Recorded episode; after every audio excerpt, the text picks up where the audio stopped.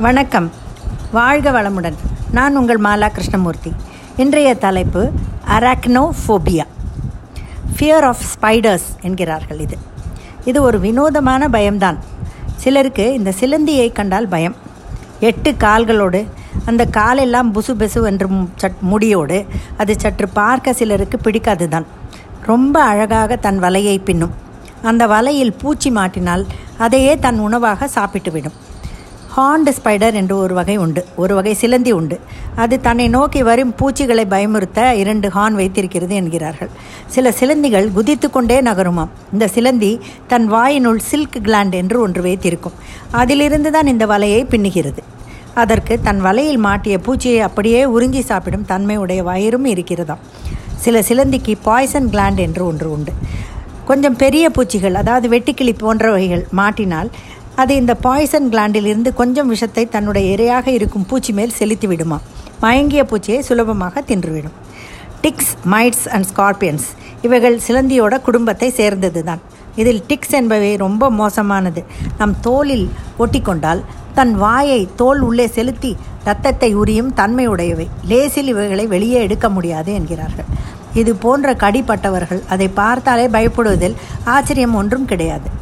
சில சிகப்பு கலர் சிலந்திகள். என் பக்கம் வராதே ஜாக்கிரதை என்று எச்சரிப்பது போல இருக்கும். அவை மிகவும் மோசமானவை விஷம் கக்கும் தன்மை உடையது தேள் என்றாலே நம்ம எல்லோருக்கும் பயம்தான். அதன் கொடுக்கில் விஷம் வைத்திருக்கும். கொட்டினால் விஷம் ரத்தத்தில் கலந்து விடும் வைத்தியம் சரியாக முன்னேறாத காலத்தில் எத்தனையோ பேர் தேள் கொட்டி இறந்திருக்கிறார்கள்.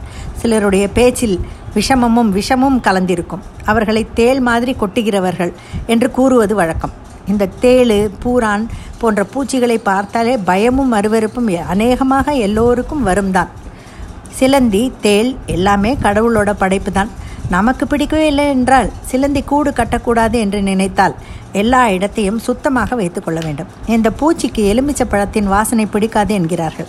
அதனால் நாம் சுத்தம் செய்யும் போது கொஞ்சம் எலுமிச்சை சாறு கலந்து துடைத்தால் சிலந்தி கூடு கட்டாது என்கிறார்கள்.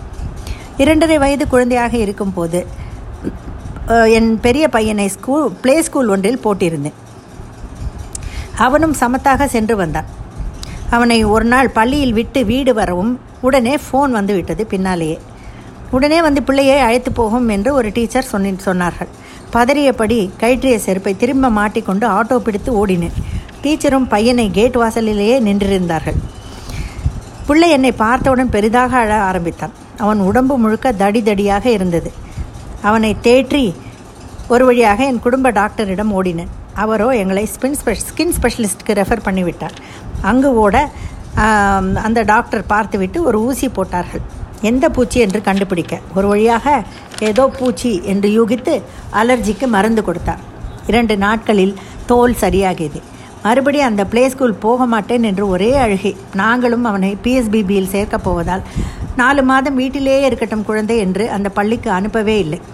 இந்த பூச்சிக்கடி எங்கள் வீட்டில் கிளப்பிய பயமும் அவஸ்தையும் இன்னமும் மறக்க முடியாது. இதுபோல் நம் வீட்டில் யாருக்காவது நேர்ந்தால் எல்லோருக்குமே மனதில் பயம் எழுவது சகஜம்தான். சுத்தம் சுகம் தரும். இந்த சிலந்தி பூச்சியை விரட்டும் என்று சொல்லி அரக்னோஃபோபியாவை முடித்துக் கொள்கிறேன். நன்றி வணக்கம்.